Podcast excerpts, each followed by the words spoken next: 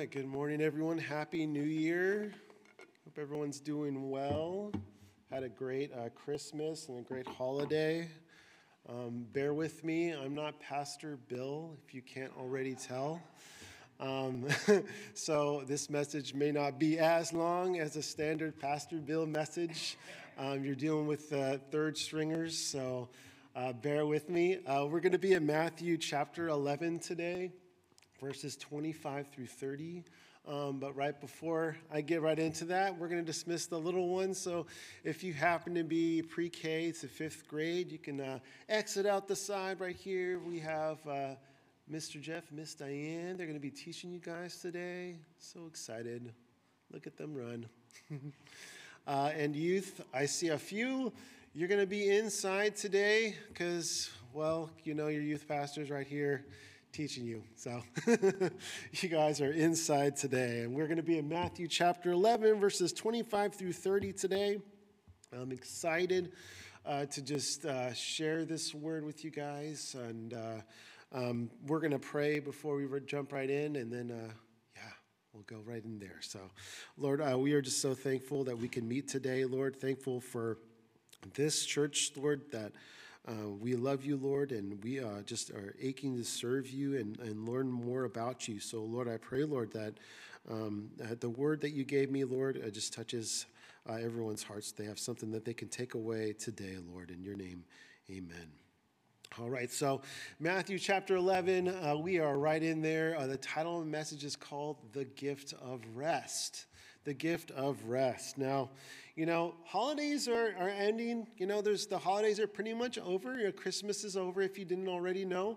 And some of us stayed up late last night to see the bell drop and ring in the new year. And I am not one of those people. I was in bed at 8 p.m. at probably 8 a.m. too. And now we can kind of get back to our normal routines, right? You know, it's now the kids aren't home. Now they're getting ready to go back to school. If you were off at work, you're enjoying the last few minutes or hours you have of vacation before you have to go clock back in and get right to it, right?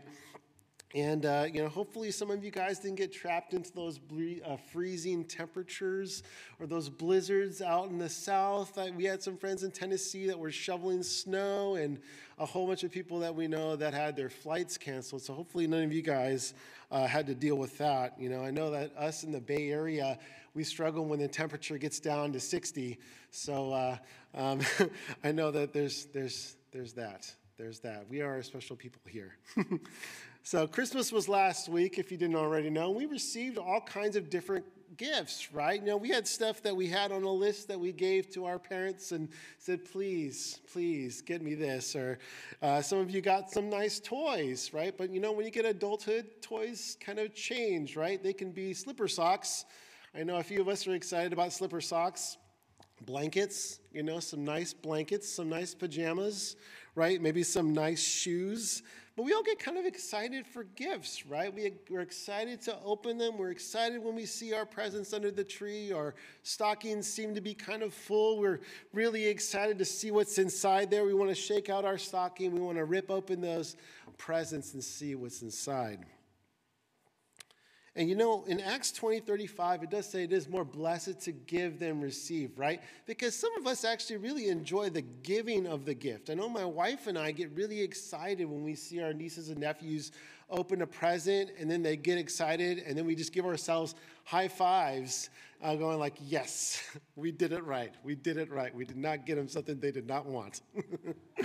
But speaking of gifts, we really have a lot of gifts to be thankful for as Christians. We have a lot to be thankful for as Christians. We have the gift of fellowship,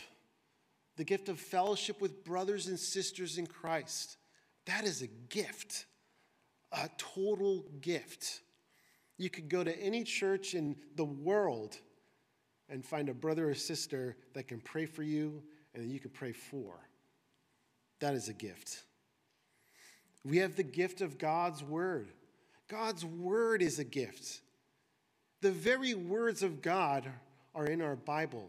The very things he spoke are written there for us to read, meditate on, hold on to, memorize, do those dwell plan on. And of course, we have the gift of salvation through Jesus. And what a precious gift that is, isn't it? And I'm going to be focusing on that very gift today. We're going to be focusing on that gift that only Christ can give. And at times, this gift can feel kind of beyond our comprehension, right? It can seem like, what? What? Are you serious? You gave me this? You took my sin away? And you don't ask for anything in return. God's grace is an amazing thing, and it is such a gift. Now, before we read the text today, I want to kind of set this scene for our study. Now, up to this point in Matthew, Jesus has been teaching and preaching, right? He's throughout the countryside. He's sharing the message of the kingdom. He had recently set out his disciples into the countryside to spread the gospel and to heal the sick, right? Now, in this chapter, Jesus responds to a pair of John the Baptist's disciples. They ask him, Are you the one? Are you the Messiah, or should we be looking for another? And Jesus obviously answers, well, yeah, I'm that guy, to paraphrase.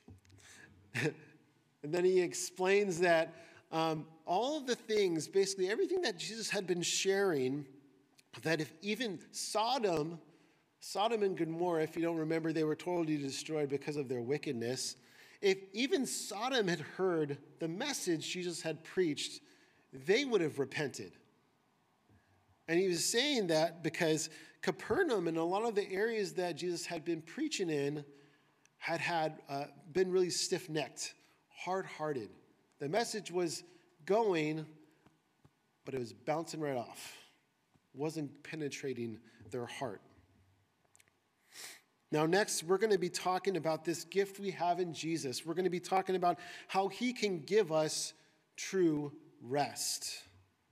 So in verses 25 through 27, it says this: At that time, Jesus answered and said, I thank you, Father, Lord of heaven and earth, that you have hidden these things from the wise and prudent and have revealed them to babes.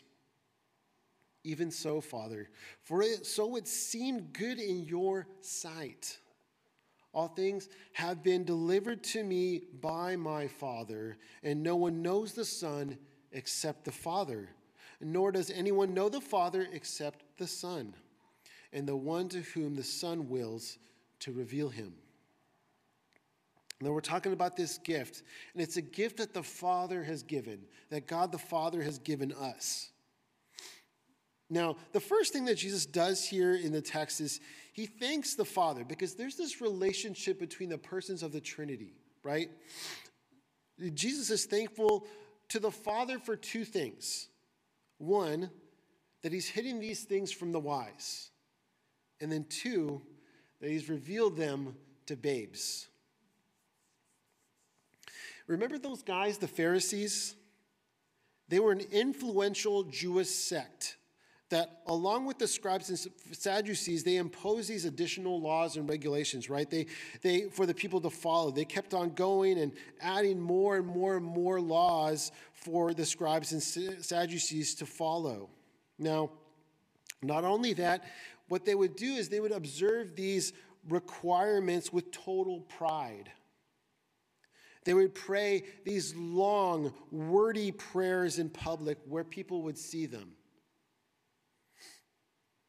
You know, there's this comedian I really like. His name is Brian Regan. He's really funny. He had this term for people like the Pharisees. He said he'd call people who were all about themselves, especially in conversation, he'd call them me monsters. That was kind of a funny illustration of someone like a monster. These Pharisees were basically like me monsters, right? They were all about themselves. Everything they did was for themselves, to elevate themselves, right? Now, back to those things that Jesus was thankful for. Number one was hidden these things from the wise and prudent.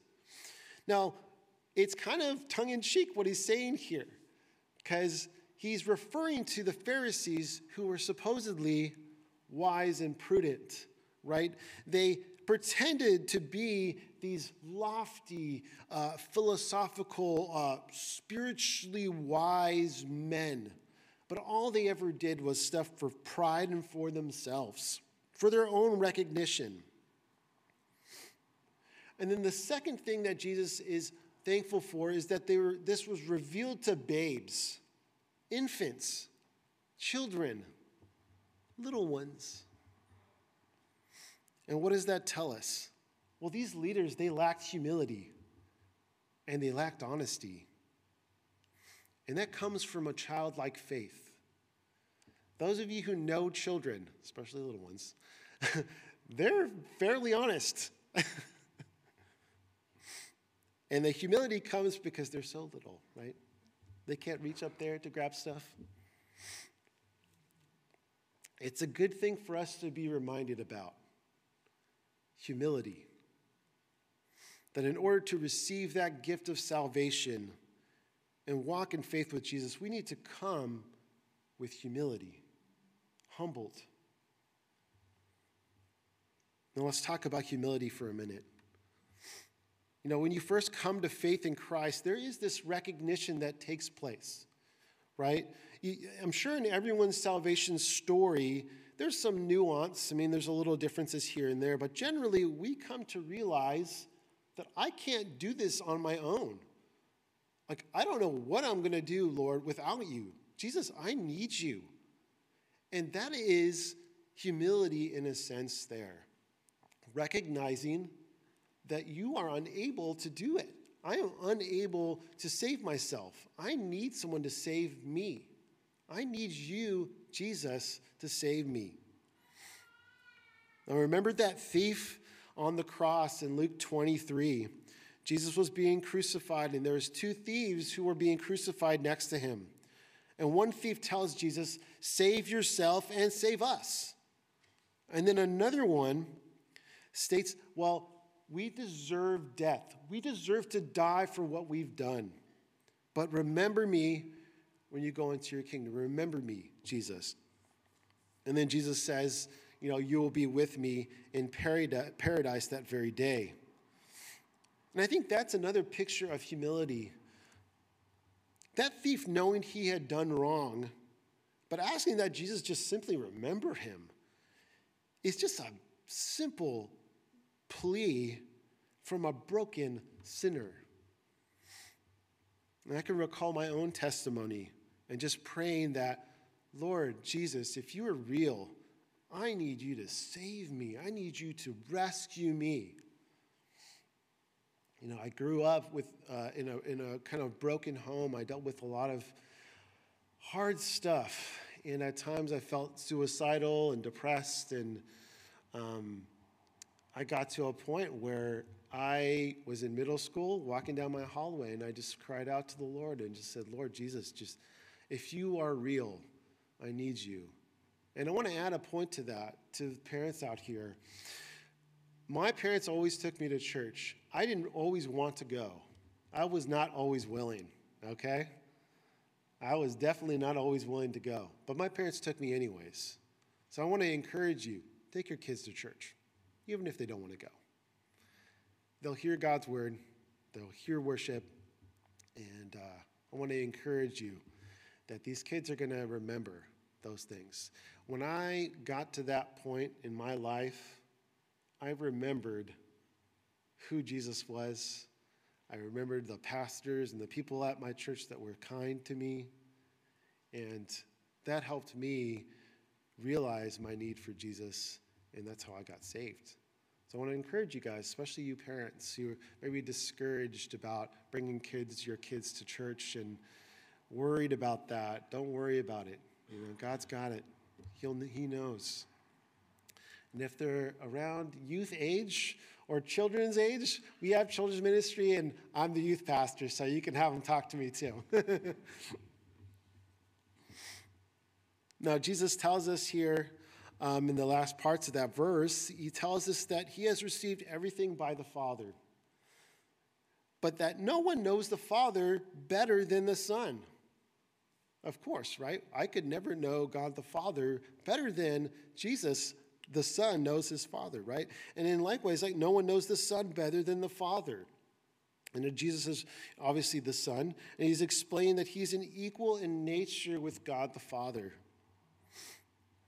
Now, in case you're wondering if this ever happens again or if someone ever has a question about this, well, good old Philip, one of Jesus' disciples, asked Jesus about this very kind of thing in John 14:9. Jesus says, "Have I been with you so long, and yet you have not known me, Philip? He who has seen me has seen the Father. So how can you say, 'Show us the Father'?" And then earlier, Jesus states in John 14:6 that no one can come to the Father except through me. So we have a hard time with this idea, I think, because it is quite extraordinary, right? God himself came down in the flesh. Jesus, the Son of God, came down in the flesh. It's amazing. He lived a sinless life. He died and was resurrected, right? Now, this gift is that very thing from the Father. He gave us his Son. In John 3:16, it does say that, right? It is a gift, right? It is a gift. I had to throw a Lord of the Rings slide in there somewhere. And what an amazing gift we have in Jesus Christ, don't we? You know, and this gift isn't shelved in the attic. It's not boxed up until wintertime.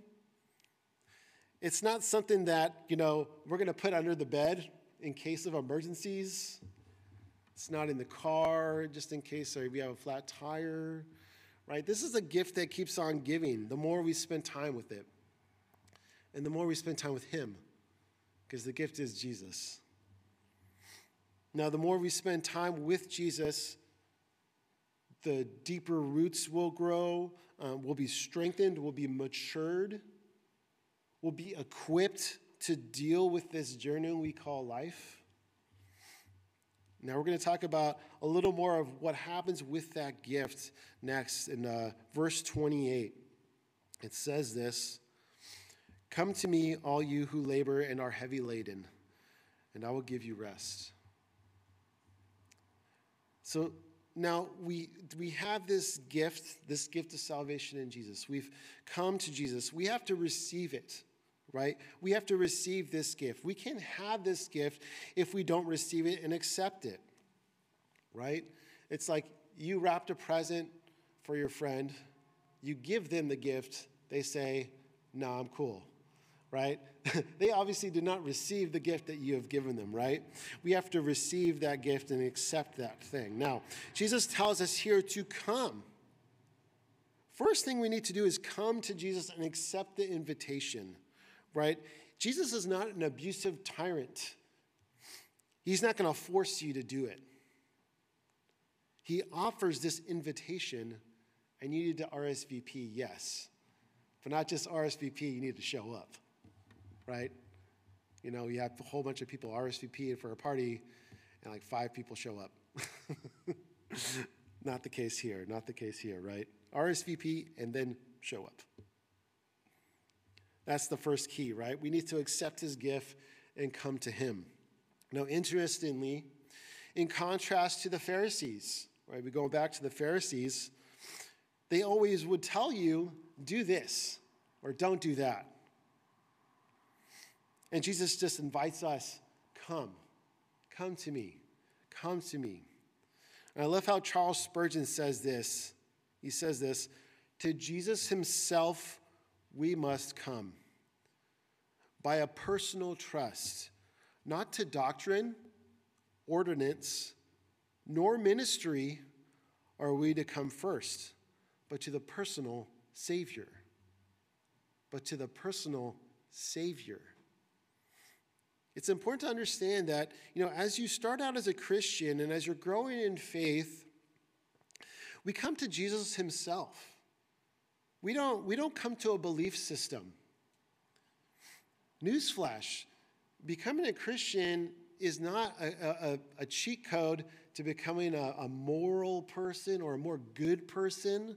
No, not at all. This isn't an equation that'll equal eternal life. You're coming to a relationship with a person, and that person is Jesus. And we get eternal life by believing in him and following him.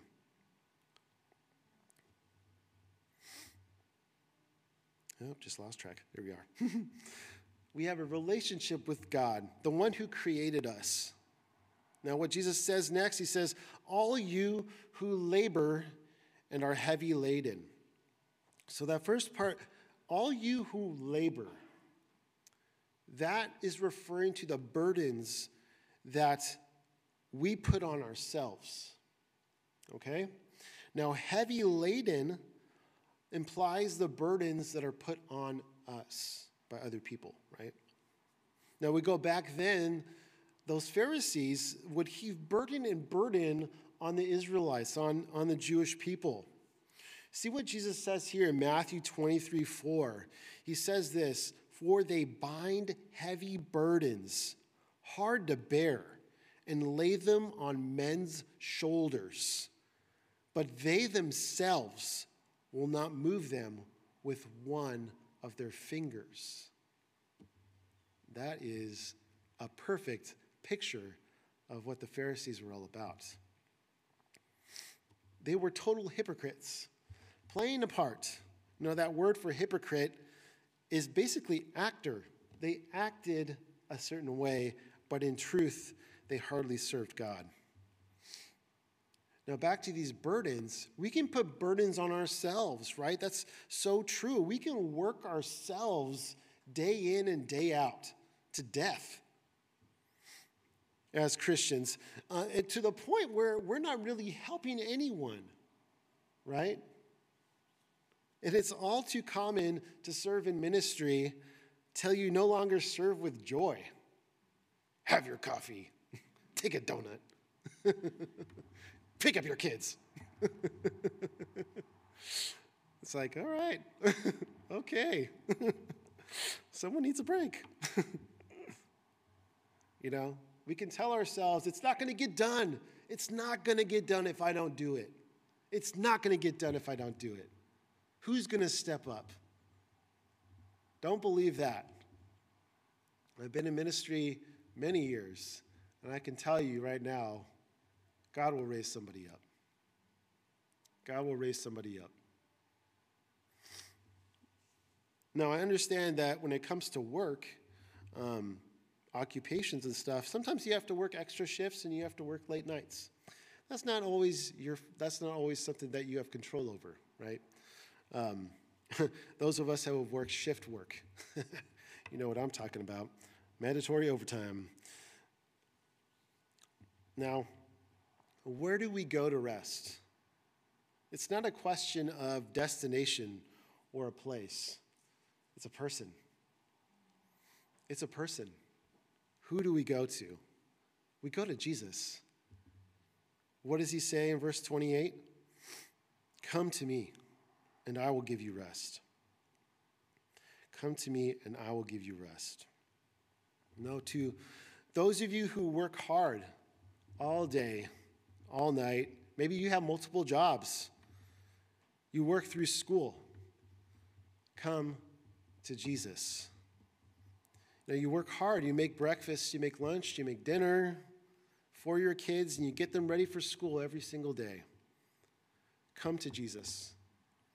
Now you work nights and you go to school during the day. Come to Jesus.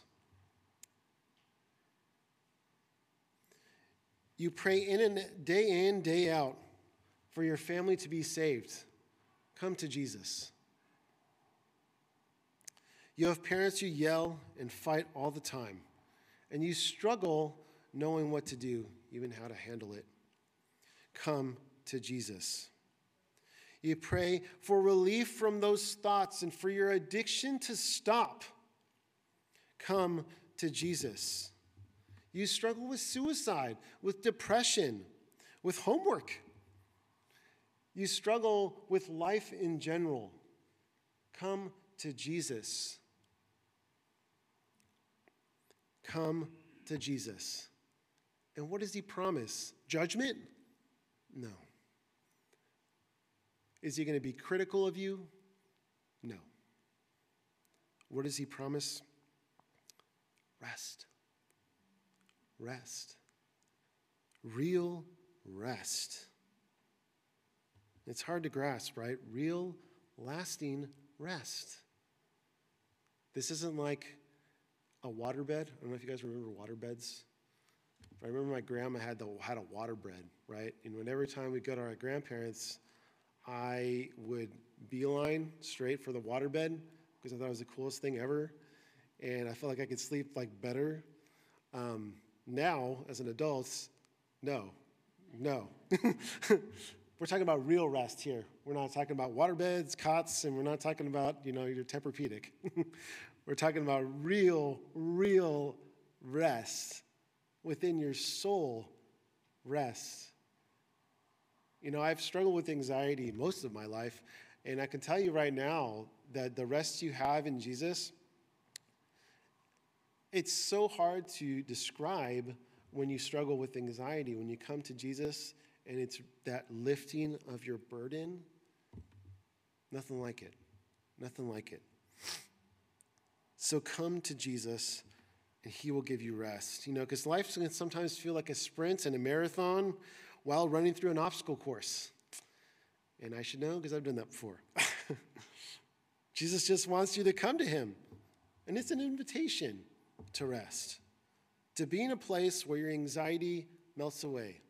Those burdens that you have on your shoulders that you feel like you are carrying alone, he is there to give you rest from the burdens. He is totally there and always there. And that's it. He will relieve you of that weight you carry. He'll take it away. You have to surrender. You have to come to him humbly, praying, and he will give you that rest. Now, there's more to this gift than just the rest. We're going to be talking about in verses 29 through 30. Verse 29 says this: "Take my yoke upon you and learn from me, for I am gentle and lowly in heart, and you will find rest for your souls. For my yoke is easy and my burden is light." So this next step, we come humbly to the Lord. We receive that gift of rest that he's given us, but there's more. The next step we need to take here is found in this first part of the text, right? We need to take his yoke on us and learn from him. So most of us may not understand what a yoke is, so I'll have to describe that for you. I realize I probably should have had a slide with a yoke, but there's hindsight right there. So a yoke is like a wooden beam that can join two oxen, okay? And you would do that to a plow so that you could plow a field and plant your seeds and do that. It's a now there's different kinds of yokes. There's different types. And some can be custom fitted to fit a particular animal as well. And I read that the ancient Jews would use this idea of a yoke to express someone's obligation to God also. They would say that there's the yoke of the kingdom. There's the yoke of the law. The yoke of the command, the yoke of repentance, the yoke of faith, and the general yoke of God. Lots of yokes. In this context, now it's easy to see how Jesus just simplifies this and says, forget all that. Just take my yoke. Just take my yoke. So I don't know about you, but when I have tons of choices and all kinds of things before me, I'm like paralyzed. One thing that helps me out. I'm just taking your yoke, Jesus. I don't need to worry about all these other yokes. And that was a yoke. I mean, a joke in some, yeah, I know. Thanks, Rick. There we go. We got one left. I know. It was going to happen at some point. So Jesus wants us to take his yoke and do what? Learn from him. There's no greater instructor or teacher than Jesus Christ. I'm going to say that again. There is no greater instructor or teacher than Jesus Christ. He is patient. He's wise. He's all-knowing. You don't walk into Jesus' class wondering how it's going to go. You don't check with other students who've taken his class before and go like, hey, is this guy a good professor or what?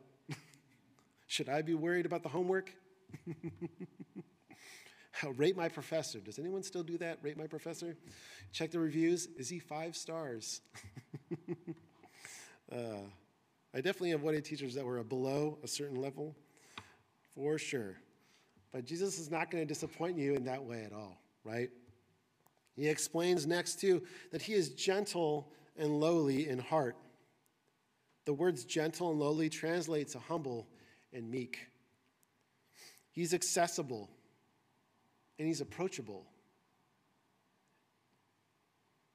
He doesn't keep office hours, you know? You want to go meet with Jesus, he is available. It's not like you go to Jesus' door and you say 8 to 5, Monday, Wednesday, Friday, closed for the holidays, you know. Jesus is not closed for the holidays, guys. He is available. Now, the writer of Hebrews writes this in Hebrews 4:16. He says, "Let us therefore come boldly to the throne of grace, that we may obtain mercy and find grace in time to help in time of need." I can think of so many times in college when I was looking for a professor because I had a question about us homework or a certain subject, generally math, and I wanted help with how to deal with this kind of work or whatever it was, and they were nowhere to be found during their office hours. It's not the case with Jesus. He is not going to be missing in action. He's always available. And it says, like in Hebrews 4:16, we're going to obtain mercy and we'll find grace in our time of need. Now, in Dane Ortland's book, Gentle and Lowly, he writes that you don't need to unburden or collect yourself and then come to Jesus.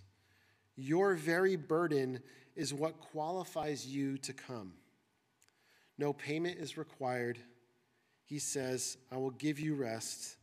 His rest is a gift, not a transaction. His rest is a gift, not a transaction. You don't need to pay anything to get this gift of rest. You simply need to come, and you'll get it. And it's a simple thing. It is so simple. And yet we struggle with it. I struggle with it, especially with even asking for help, right? I'm trying to build something. My wife's like, hey, you need help? I'm like, no, got it. It's backwards and upside down.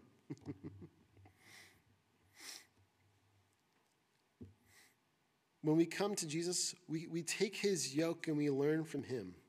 And we find that rest. Now, as I'm closing, that word easy can be translated to mean well-fitting. You know, that yoke that we take from Christ, it's a yoke that's fitted to us. But that's not just it, right? Now, it's fitted to us, and the way we want to think about this is, each one of us is a different person, right? We all have our own individuality. God has created us individually, right? But we also have struggles that I think can be unique to us in some ways. And I think to think of this yoke to be custom fitted to us is to see, like, Jesus is going to deal with us if it was just us. He's going to work with us as if in a custom way, in our own way. Now, the thing about yokes, which is interesting, it's often the practice that they would yoke a newer animal to an older, more experienced animal to kind of show him the ropes and to kind of guide the new one while it learned. And it's the same thing with us. We will take on Jesus's yoke. It's easy and it's light. It's well-fitted to us, right? Custom-made. But he shares the burden with us. It's light. It's not heavy. It's not taxing. It's easy. It's easier than those burdens that we can carry all by ourselves. Now, remember this. If you're carrying a heavy burden, come to Jesus. Surrender that burden to him. Take his yoke, and you'll receive rest. You'll receive rest. You'll receive a burden, a yoke that is much easier and lighter and easier to handle. And isn't that a great gift, a precious gift we have from Jesus? You know, we have received great gifts from God through his Son. We simply need to come to him, take his yoke, and learn from him. And if we do, we'll receive that rest that we all need. Okay, so, Lord, we are just so thankful that we could be here, Lord, just meeting together, Lord. And we are just thankful for you, Lord, that you would send your Son, your only Son, to us for our salvation, Lord, that if we simply just come to you, you give us rest.